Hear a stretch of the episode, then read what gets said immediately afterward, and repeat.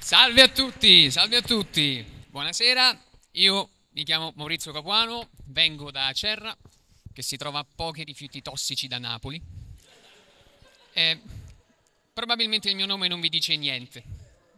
Forse avete visto qualche mio video in rete, ma vi assicuro che non sapevo fosse minorenne. Ero venuto qui con l'idea di parlarvi delle mie emorroidi sanguinanti e di come il mio proctologo mi ha aiutato a metterle a posto. Sembra una cosa schifosa, ma vi assicuro che è l'inizio di una grande storia d'amore. No, invece ho deciso di parlare di un argomento molto più leggero, la depressione. Io sono un ex depresso, per ora.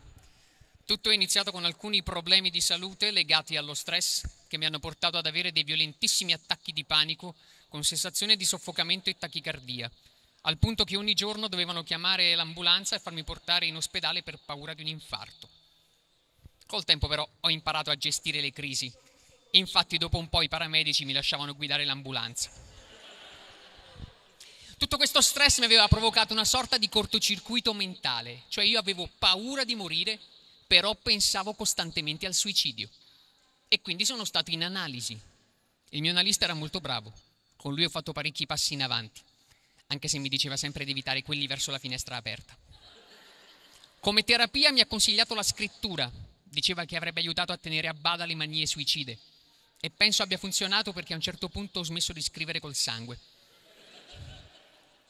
Anche mia, ma- mia madre, a modo suo, ha provato a darmi una mano, chiedendomi di tornare da lei per stare un po' insieme. Le ho detto di no perché per i miei gusti era troppo freddo il cimitero. La depressione è veramente uno schifo. Sapete quando è che mi sono reso conto che stavo veramente male e che dovevo iniziare a reagire?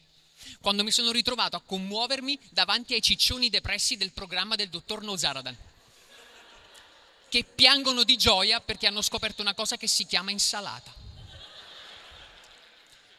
Io sono un ex grasso, ora non si vede perché sono un figone da paura.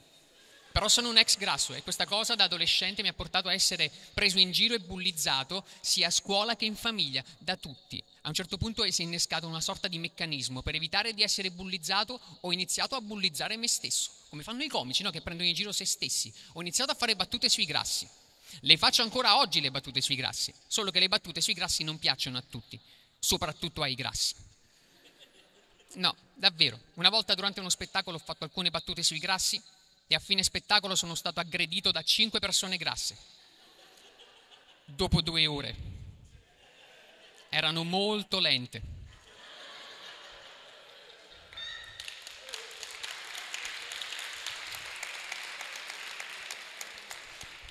Poi mi sono reso conto che era una persona sola. Era molto grassa. Se sono venuto fuori dalla depressione è grazie al mio senso dell'umorismo, ma principalmente, devo dirlo, grazie a mia moglie e mio figlio. Mia moglie, quando non rispolvera il numero dell'avvocato divorzista, a causa delle mie, gri- delle mie crisi, mi sopporta. Eh? Mi è stata accanto nel periodo peggiore della mia vita. Poi il prete ha dichiarato conclusa la cerimonia. Essere padre mi terrorizzava, sapete perché? Perché chi è venuto fuori dalla depressione ha un unico grande timore, quello di ricaderci.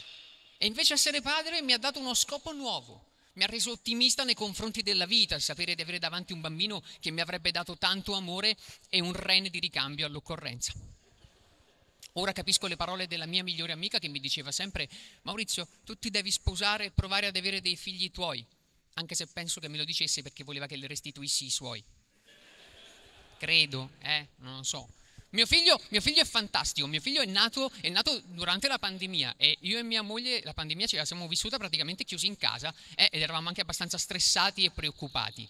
Eh, questa cosa, questa cosa ve, la, ve la devo dire, voglio sfatare un mito. Non è vero che durante la gravidanza le donne hanno più voglia di fare sesso, è una stronzata.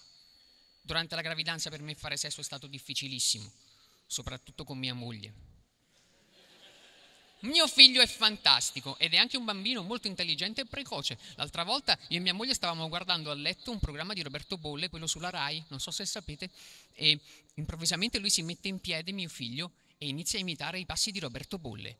E e mia moglie diceva, vabbè, lasciamo stare, no? una cosa passeggera. Lui il giorno dopo l'abbiamo sorpreso che stava guardando e stava imitando di nuovo i passi di Roberto Bolle. Io e mia moglie ci siamo guardati allibiti perché avevamo detto, cazzarola, certe inclinazioni vengono fuori in tenera età e i genitori non possono fare niente, devono soltanto assecondare la natura, non possono forzarla. Io pensavo che mio figlio sarebbe diventato uno studioso, un musicista o una cantante come, come, come mia moglie, o un fallito come me, e invece a quanto pare diventerà gay.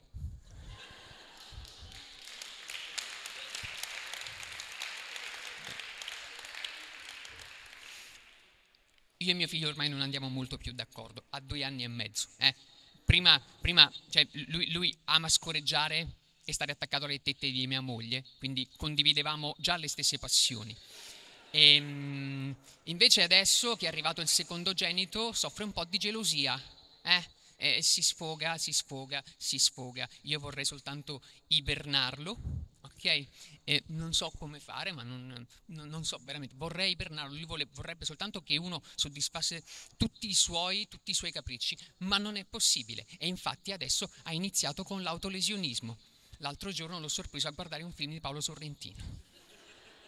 Eh. L'unico momento della giornata in cui si rilassa, sapete qual è? La sera. La sera quando gli facciamo il bagnetto, però dobbiamo tenerlo fermo con la testa sott'acqua abbastanza a lungo. Grazie!